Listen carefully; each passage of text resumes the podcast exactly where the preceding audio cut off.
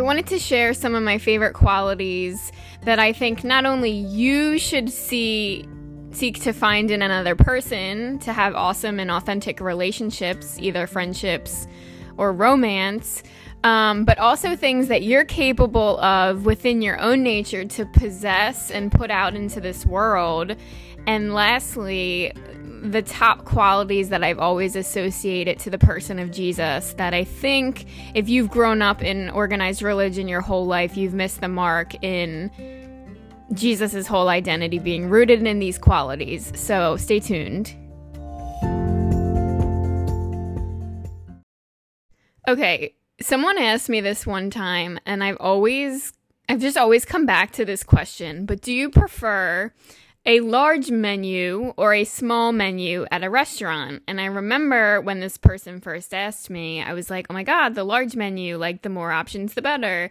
Of course, you got your diners for that example. The freaking diners have like eight page menus. They got everything, every meal, um, everything you could ever want. And I'm, I was, I remember being like the person at that time where I'm like, give me everything. Like, I just want all of it. Um, and that's kind of how my personality is, especially if I start liking something. I have a very addictive personality. So if something really like attracts me or I get on board with it or I just really like it and it's food and I like to eat it or drink it, um, I'm all in and I just go all in excessively until it burns out. So I have no self control in that arena, especially music too. If a certain song comes out and I love it, I'll listen to it on repeat 400 times. And then when it gets old, I'll never listen to it again and I burn it out. So I'm trying to come out of that. I can easily admit my weaknesses to you on these episodes because it helps me, um, but also because I just want to help other people identify maybe if they have the same experiences. Another weakness I have is commitment issues. So again, like that large menu analogy is actually overwhelming for me now because why am I going to commit to pancakes when I can have a hamburger? Like why am I going to commit to fries when I get why when I can have sweet potato fries? I just get in these like trust not trust issues but commitment issues where i'm like well if i say yes to this and i get full then i can't have that and i just want all of the things so i'm working on it um, it definitely happens with food but it's starting to happen in other areas of my life um, committing to relationships and stuff like that. Uh, even just uh, shout out to you if you're like 25 and older. Uh, commitment to going out. Like I can make plans with you. Hey, you got you want to go out Friday? Yeah. Oh my God, let's do it. And then Friday rolls around and I'm like, why did I say yes to this? This is not what I want to do tonight.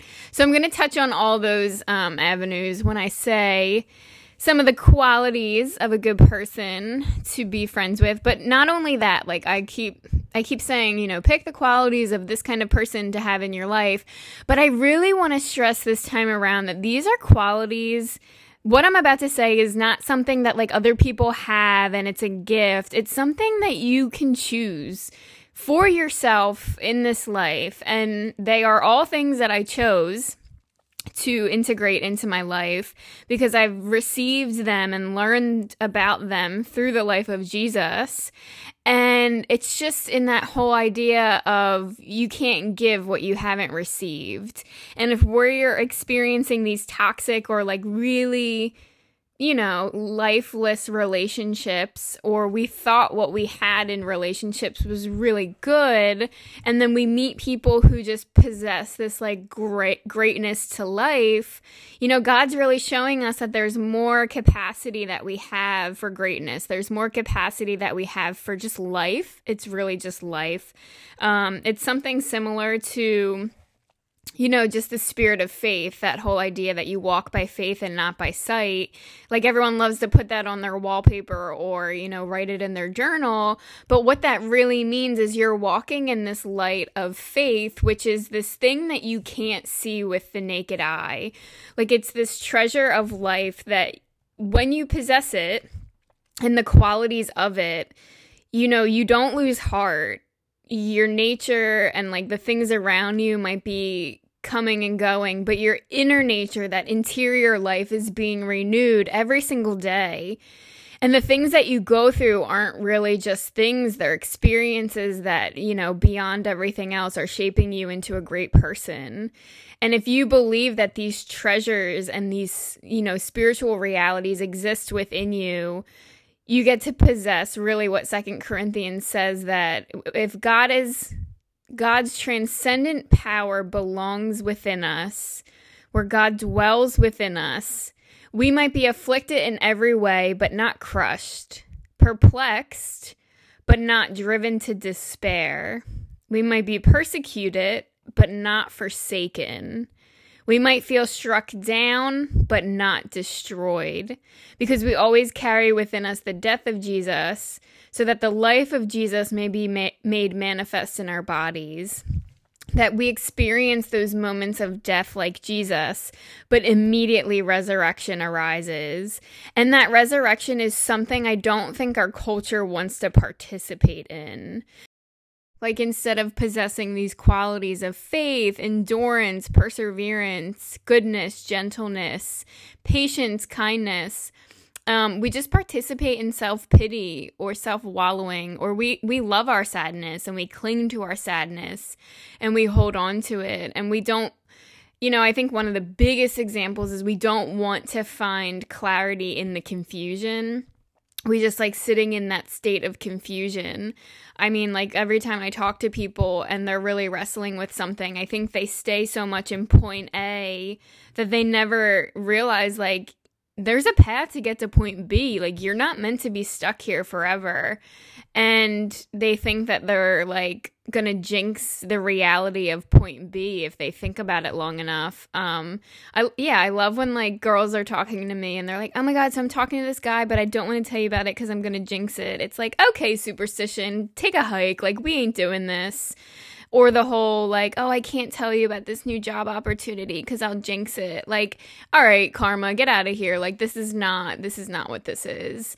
Um, but anyway so my point is that the the world around us really is this giant menu and we have been oversaturated with options of all kind. I mean if we were to make the menu of life i think the first page would just be like identity and then the second page would be like gender and you have all those options now and then the third page would be the list of people you could be friends with and that's 7 billion pages long because you could be friends with the whole world technology has made that possible for us and then the next page would be like the flavors of life. Like, what kind of truths do you believe? Like, what kind of truth do you stamp on your forehead? And what kind of quotes do you put in your Instagram bio?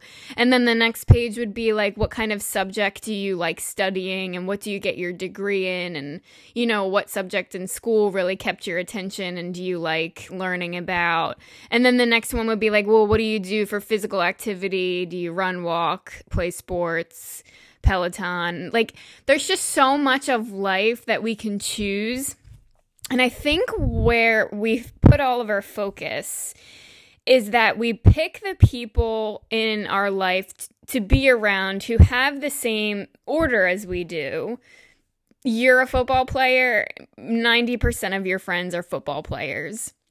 You like sports and gambling and tailgating then all of your friends are going to participate in that. I'm not saying that that's a bad thing. I'm just saying I think 90% of our friends are either our family or they're just people that we have similar hobbies with. And I will say that I agree with that in terms of romantic relationships. I think a lot of people start dating because they have something in common together, that one thing that brings them together, not and it's it's just like a, a thing they do the job that they have. And then when you're married it ends up becoming your kids like that thing that just brings you two together. But when you're on your own i mean do you even like each other? Do you root for the other person? Do you want them and their hopes and dreams and goals to be made manifest in the world? Like um I think that's where I really want to get down to the core of, of just great qualities that you can pos- possess as a person not the things that you do, but who you are at your core. And again, like look at your relationships. Do you like these people for what they do, especially for you, or what they do in the world, or for who they are? And what do I mean by that? When I say, you know, for who people are and not what they do, you definitely have to look at where where you are hungry in the world. Again, I'm just going with this metaphor of menus and hunger. Um, you know, when you're looking at the world and the world is your menu, like what are you hungry for? And the answer is going to be love. I'm sorry. It's just always going to be love. It's the reason you pick certain things. You pick what you love to study, you pick what you love to do, you pick the people you love to be around. But now you got to ask that question like, what kind of love is that hunger feeding? And that's the kind of thing I want to address is, is the more that I grow as a person, like I could be listening to this five years from now and be like, wow, like she totally got that wrong. Hopefully I won't. Um, but as I've grown and where I'm at in life right now, like that definition of love for me runs so much deeper than if you were to ask me at 16. Like at 16, if I were to order up, you know, the perfect boyfriend, he would have been the hunky football player on the team and just like sweet and cute. And and like that's as far as I would go. Like brown hair brown eyes like that's as far as I would go. But guess what? Like you're not a football player forever um, you could totally live in that goodness and that hobby, but that's not your identity. That's not who you are. You are not a football player. You are whatever his name would have been. Like, that's, I think that's what I'm going for. And I think that's the reality of, you know, picking these people in our life to be close with, but again, really stressing that idea of this is the kind of person that you can be. Like, this is the kind of person maybe stop looking for it in someone else and start becoming that. Um, the more you allow that spirit of love to just deeply embody you, um, the more you can just become this like free, liberated person. Um, freedom as in like confident and effortless and not really going with the ebbs and flows of your day or your emotions, but just being a constant you know, this is my integrity. This is the kind of qualities I want to possess, even if I'm not feeling it emotionally. So, again, if we're all hungry for love, then the answer to what we should be ordering in on the menu of life is God. Um, God is love, and that's just a, that's like a one line sentence that has so many layers to unpack um but it's it's an order off of a menu that we will get every like i said like i wanted everything off the menu. Like when you say yes to god everything else is a yes. The relationships are the right ones. Uh the people you work with become better relationships. You marry the right person. But not only that you have this satisfaction of what it means to be a human being because you're inviting that love in and out of your reality of life. And that's why I love the um the creation of seasons. Like God was so good in creating seasons. If if you don't live in a state that doesn't have seasons you've never experienced it or whatever. But you know like we have fall, winter, spring, and summer. And I've always identified with like seasons as in, yeah, there are these times in your life where you're experiencing this set of things, but it will go away and it won't be the case anymore. Um, so it's really cool to just see like you're able to bask in the sun at the beach for a couple months and then you're in a winter coat and you're freezing and you hate it. Well, I hate it.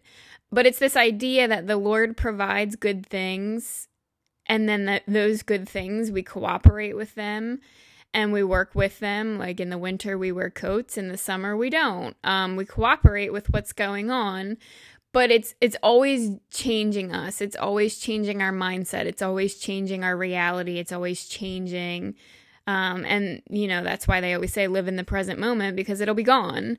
Um, and I don't think that that's a horrible thing, but but what is constant, right? If the world and suffering and the things we go through are always going to be in that mode of changing and you can't control it, You have to sit in what's uncomfortable sometimes. And even if you love summer, there are 100 degree days with 100% humidity and you're just so uncomfortable. And even if you love winter and skiing, there are days where it's really cold and the power's out and you don't have heat. Um, it's really uncomfortable. So there are parts of our life that are just inevitably uncomfortable, but we can still choose to order that constant love, which is God Himself, who is unchanging and who has promised us things and isn't changing His mind anytime soon. And there's nothing that you can bring to the feet of Jesus that He's going to be like, yeah, I've never seen this. I can't handle this. Like that just does, that doesn't exist in His presence. The problem is that we either one want to hold on to the things that are chaotic in our life. We want to hold on to them or we we just don't know what hope is we just don't have that sincere hope and then we can't live out of the boldness of hope but here's what we can choose um, we can choose to ju- just enliven our identity as humans and that's really what jesus did when God was like, you know what? I'm going to live this life with them. I'm going to create myself into a human person and live in this awful, chaotic messiness with them because he gave us the manual, like he gave us the law, he gave us the blueprint of living, but we still didn't get to see it embodied in a person. And when we look at the embodiment um, eh, embodiment of Jesus, sorry about that, we can imagine that this man was free of anxiety. He was free of sin, right? Like he was just free of those things that sometimes drive us to that perplexed despair, struck down, um, just really doesn't feel supernatural state of living. So, what was it that Jesus possessed that we can imitate? And the truth is, God, which is everything. Um, Jesus showed us that we have everything we need. We just have to exercise it and choose it. Um, so when we look at who Jesus is, the first thing I think that we really have to look at well, obviously his relationship with God was what everything else flowed from.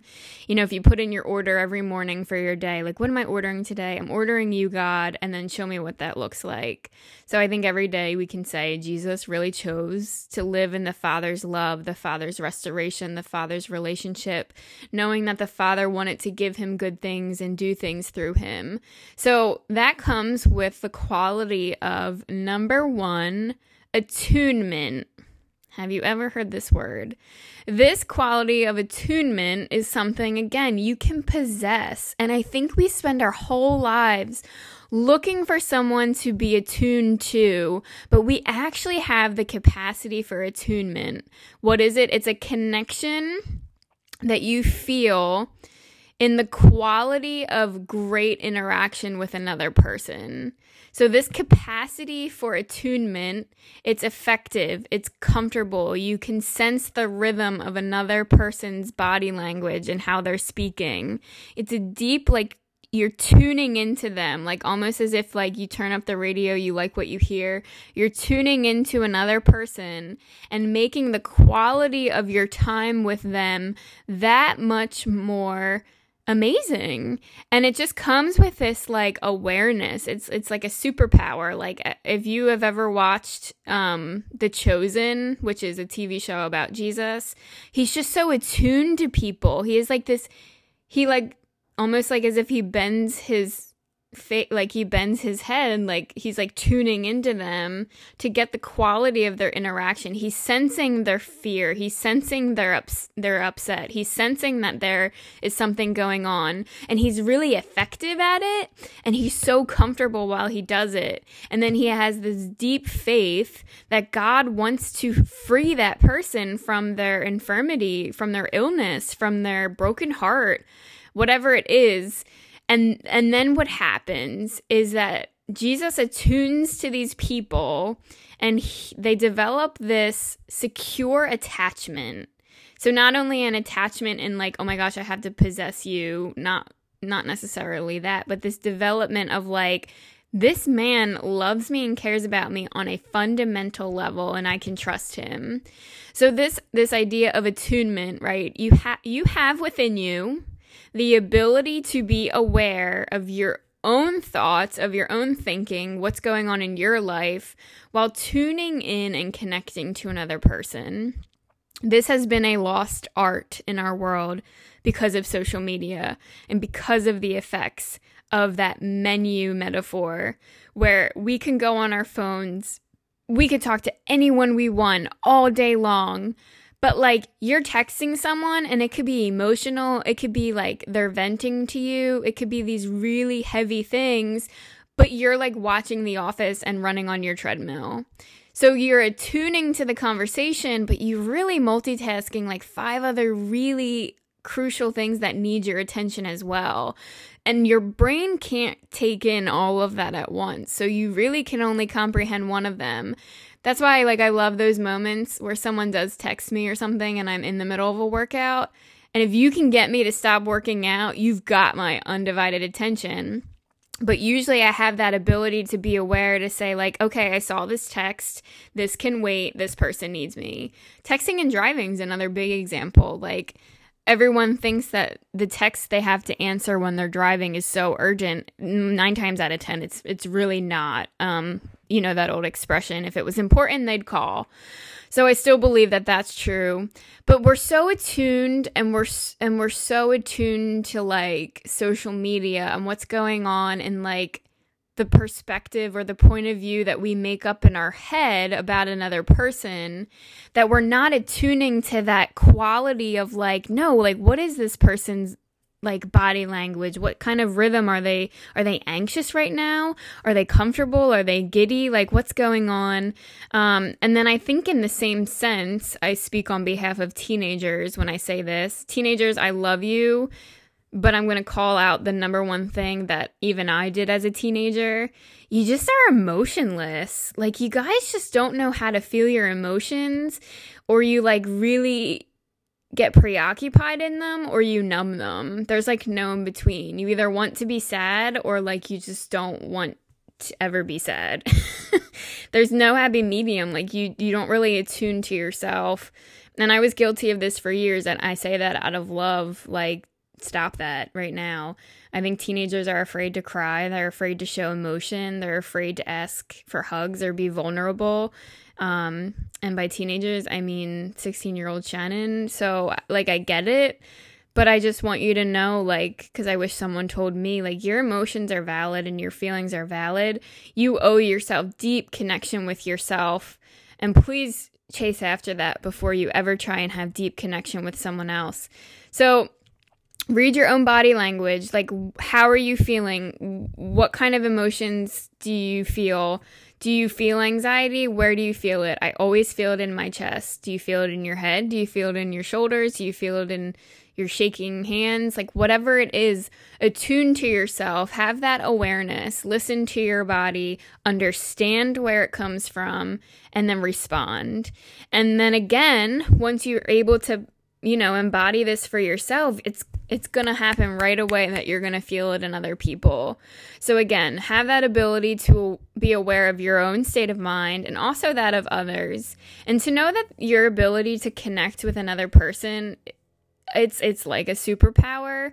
Um it doesn't mean you have to date the person. It doesn't mean that you even have to be friends with the person, but that you can you can possess the qualities of someone who cares and loves another person or all people on a fundamental level.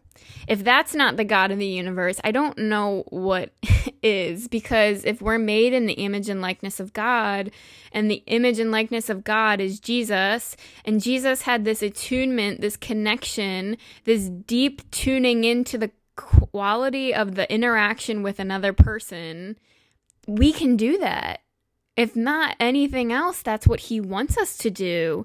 And that's essentially what prayer is that there's just always going to be a connection that God has with you where he understands you, he listens, he has an awareness of your life, and he responds and he does something. And we can't expect other people to do this unless we ourselves are working on it. So, again, be that type of person who has that deep capacity for attunement, effective, comfortable, secure, fundamental care for another person. Just real quick, what does that look like on a realistic level? Obviously, pray and meditate on what I just said, and you'll understand the ways that you can show that in the world. Um, some people are really great at eye contact. Some people are really good at like reaching out and hugging people or physical touch appropriately when it's necessary. Um, some people are just really good at like the whole, hey, is everything okay? And then you can get someone to just feel comfortable from saying that. There's no right or wrong way to practice attunement, but it's it's just an awareness, a listening, like you understand what someone's going through and you have like a mutual responsiveness where you're not over dominating the conversation um, you're just really balancing between like, hey, like, do you want advice? Like asking questions or, you know, really just listening and the other person probably, you know, we're all really good at not expecting another person to examine and like fix the situation. And you'll know, like you're you're you'll be so attuned to what they're saying that you'll be like, "Hey, you know, I think I have this feeling that you're coming to me thinking I'm going to fix this, but just so you know, like this is something that you can do, whatever. Um, but this is going to be uncomfortable. This is going to be a part of your life, like seasons, where you're going to have seasons where you're going to have to attune to people that maybe you don't want to attune to, or you're going to have to do it for work, or you're going to have to do it um, with your family during the holidays. So, again, it might feel uncomfortable when you first started, even with your friends, and it might feel uncomfortable with the people you don't want to be doing it with. But as a human being made for deep connection with other people, good quality interactions with other people, you're never going to regret not doing it, even if it's not reciprocated. And I can testify to that. I talk to hundreds of people a day, and there's probably one or two of them that actually attune back to me. But I never regret giving someone the quality of a great interaction because I know at least I can get that from the Lord if I'm not getting it from anyone else. And that's really what matters most. So, attunement, write it down, make it a household tradition. Second one, I've been fixated on for a couple of months um, in a way of. kind of shaming myself. I don't believe in shame. Jesus removed shame from our hearts. Um, but there was a de- like a defining moment recently where I just don't keep promises. I just don't. I don't like. I don't keep my word. Um, I'll say things and then I just don't do it. And I'm gonna get into why I don't, because this is how I justify myself. But I've been learning a lot about God's ability to keep promises and keeping his word. And the mental blocks of me and myself not being able to keep my word for myself was blocking my ability to see God as a promise keeper. So, because I wasn't keeping my word with a few things, I really believed well, God doesn't keep his word and and his word is contingent on emotions just like mine is. Um, and that's false. Like it's so false of god. And that's why if we order god every day on our menu of life we're going to learn these things of life and these qualities of our humanity that aid to a deeper reality of our humanity. Like we will just possess more qualities of being a beautiful flourishing human being. So when we go back to the beginning, God creates the world and he he vows himself to the world the way a husband and a wife vow their lives to each other. And he vows to always be there. He vows to intervene and resurrect and redeem. He promises that there's an afterlife for us. He promises all these truths that he is love, that he loves you, and he does all things for your salvation and all things for your sanctity and all things for your good. And he doesn't break that vow.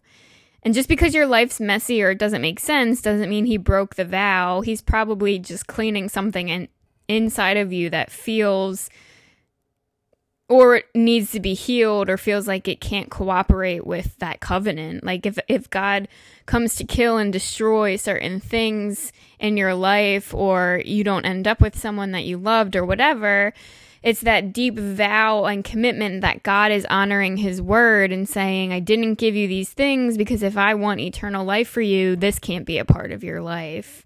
So he makes this unbroken covenant called a vow with us.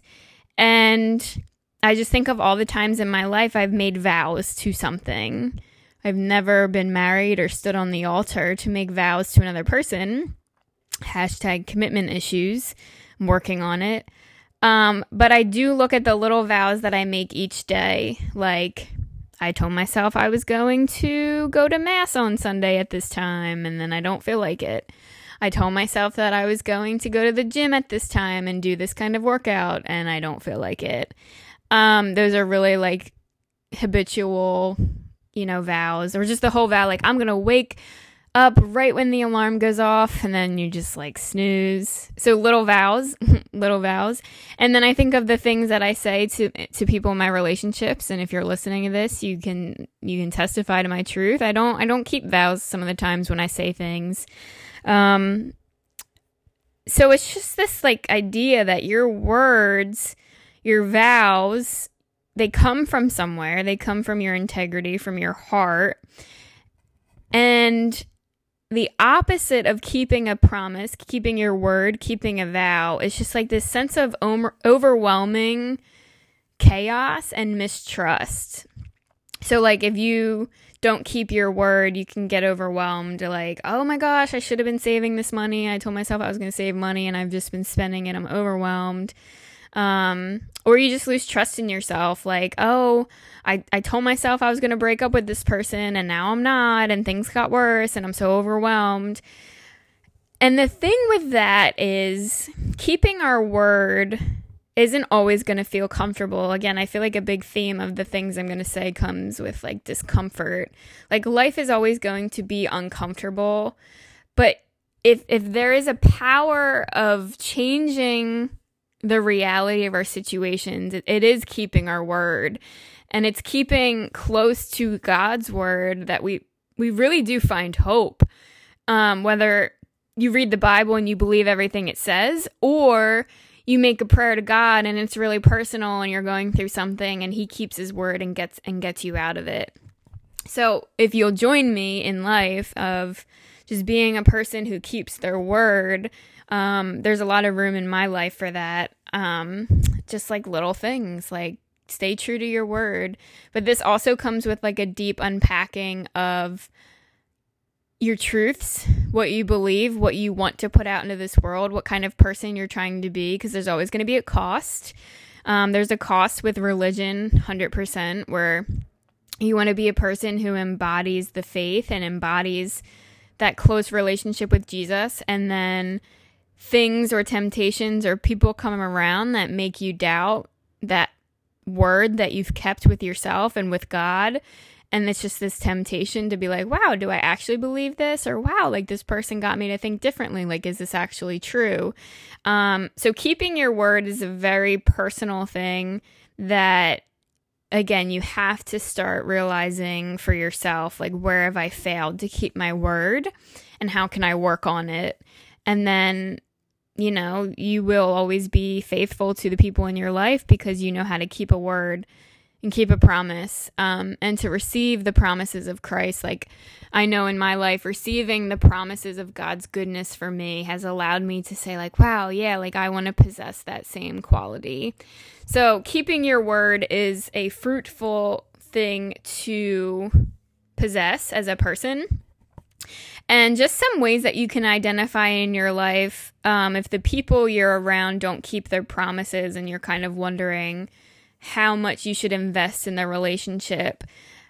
Again, it's a very it comes with a very keen self-awareness. Like you have to know your own like be attuned to your own self, like where you're feeling anxiety or discomfort um, that you will then be able to feel it in someone else and being grounded in your truth, the truth of what you deserve.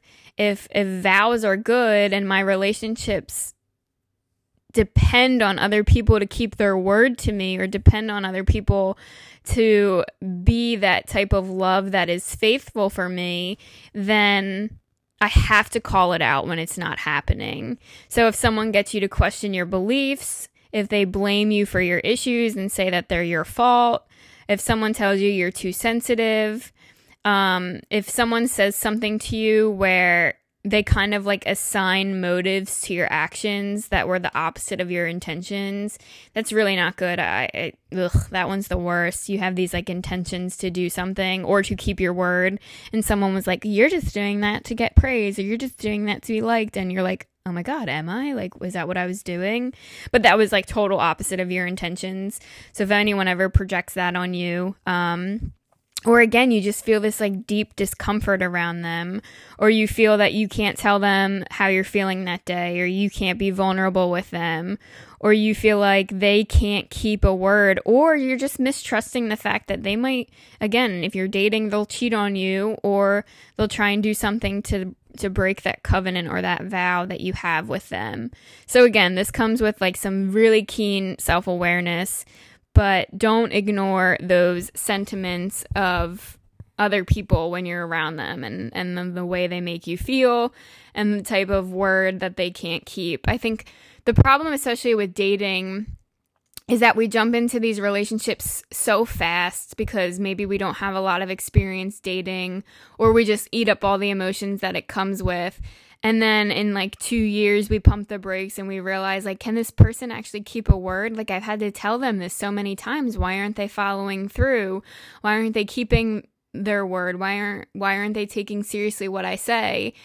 But then you get all this sex and all this emotion and all this like, oh my god, we have so much invested in each other. You've met my parents that you don't stay true to those beliefs that you make about what you deserve in love and what you know you're not experiencing in its fullness. Um, so, keeping your word Again, this is a quality you should possess first because when you possess it, you'll be able to sniff it out in someone real fast. And obviously, this should bring you closer into God's promise that He keeps with you. And if you've never experienced that, um, I just encourage you to start a prayer life and you'll really see the Lord start to break through in your life. Last quality that you can start to grow in and possess. I actually did a podcast. This was um either my first or second podcast, Emotional Intelligence.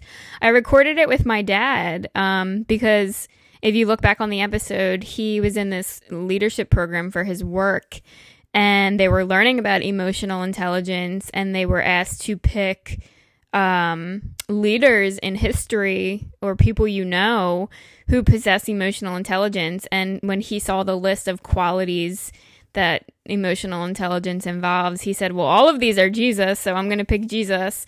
And it was just a really cool episode. So I encourage you to l- listen back on that after this one.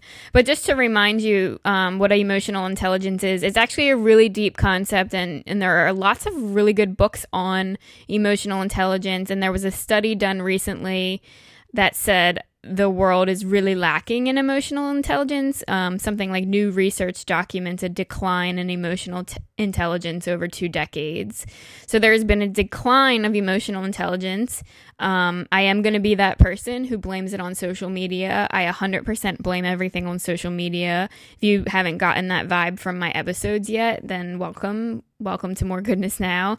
Um, but so uh, emotional intelligence consists of four factors well being, self control, emotionality, and social sociability. Social. the ability to be social. so, again, it's that self awareness, self regulation, motivation, empathy, and social skills. So again, this comes back to a couple things that I was just saying in, tune, in, in attunement and also in keeping your word. If you're self-aware and you're self-regulating, then you have the emotion, the motivation to not only invest in other people, but to empathize with them and your social skills will skyrocket. And there was a study done recently, um, over the pandemic where they just really asked people like do you have close friends? Like do you have those people in your life who are empathetic they're sociable you can trust them with things that you're going through? And 53% of people said that they don't have a close friend. And that again that's not contingent on like you're not at the right place at the right time meeting the right people. I just really believe it's because people have such a decline in their ability to attune, keep their word, and really possess emotional intelligence. Like everyone wants to be intelligent, but no one realizes that like the intelligence and the capacity of, of being a human being is so much more emotional than we realize it is. Um, so again, like keeping your sense of individuality, your autonomy, like you have to be able to be self aware and to self regulate. And that's why I, I grew into the faith as passionately as I did, because prayer was such a relationship that I was so hungry for. Like, I didn't want to be alone. I wanted to be with someone who attuned to me, someone who kept their word with me, and someone who was so emotionally intelligent. They were self aware, they were self regulated they had motivation in the world and didn't just sit around and watch Netflix. They were empathetic and they were social. And meeting the person of Jesus on that real level of my humanity changed my entire life. And it, it's just, it's not like you meet Jesus and it goes away. Like it's this constant relationship that's involved, like involved with every day to day decision, my future, who I associate with. Like, I just want to safeguard and protect that relationship because he's made a vow to me and I want to protect it. That it just comes with this sense of like, I can't wait to bring this into other people's lives. Like, this is so good. I've received this from Jesus himself that I know what it's like and I I'm choosing to work on it. So again, it's it's an in, individual decision that really breaks the barriers of awful things we're experiencing in the world. Um, there's also a study done that low quality social connections can negatively impact social, emotional, and physical well being like shallow friendships, low quality connections, when you have those interactions with people where the quality is so subpar that you start to suffer and become negative socially, emotionally, physically, and your well being just deteriorates, it can really wreak havoc on who we are as people. So, emotional intelligence comes with this ability this capacity, right? It's not something that some people have and some people don't. It's a real thing that we can all exercise. Um, but it's it's perceiving, controlling and evaluating your emotions. And that's not to say like, oh, I'm experiencing a lot of fear right now and I am my fear. Again, you perceive that fear you realize you actually can control it and then you evaluate it to see where it comes from what's the narrative what's going on. Um, social social interactions really aid to this but emotional healing is something that you really have to go on a journey with yourself and it can be learned and strengthened. And again the faith offers that um, I remember when I was in college and I wanted that relationship where someone attuned to me, someone kept their word, and someone was emotionally intelligent. I was looking high and low in other people and the people I went on dates with and my friends. And every time that I met someone and they didn't possess all three qualities, I'd be like, screw this. I'm going to be alone forever and it's fine. Um, but then again, I met the Lord and I felt the Lord say like if you want someone to possess this you have to possess this. But again that came with the whole relationship where all of those hungers that i had for love while i searched for them in the world i looked really desperate and attention seeking to do it.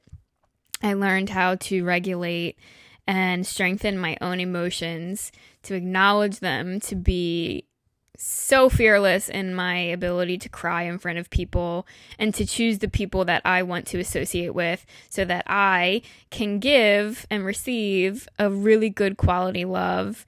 Um, so again, it's this idea of like perceiving your emotions, understanding them, managing them, and then using them for the good, using them for your relationships. Um, that self awareness really contributes to that self confidence aspect. Social awareness, you get a lot more empathy for other people and you're invested and attuned into them. Your relationships are developing more inspirational trust than just like, hey, let's all hang out and we're just around each other. Um, optimism, all of the good things that we want in the world start to develop when you're present with yourself, actively listening to what's going on, following through on your word and what you want for your life. Um, and then you can empathize with other people because you actually understand and you've showed yourself that you actually understand. You're very mindful and focused.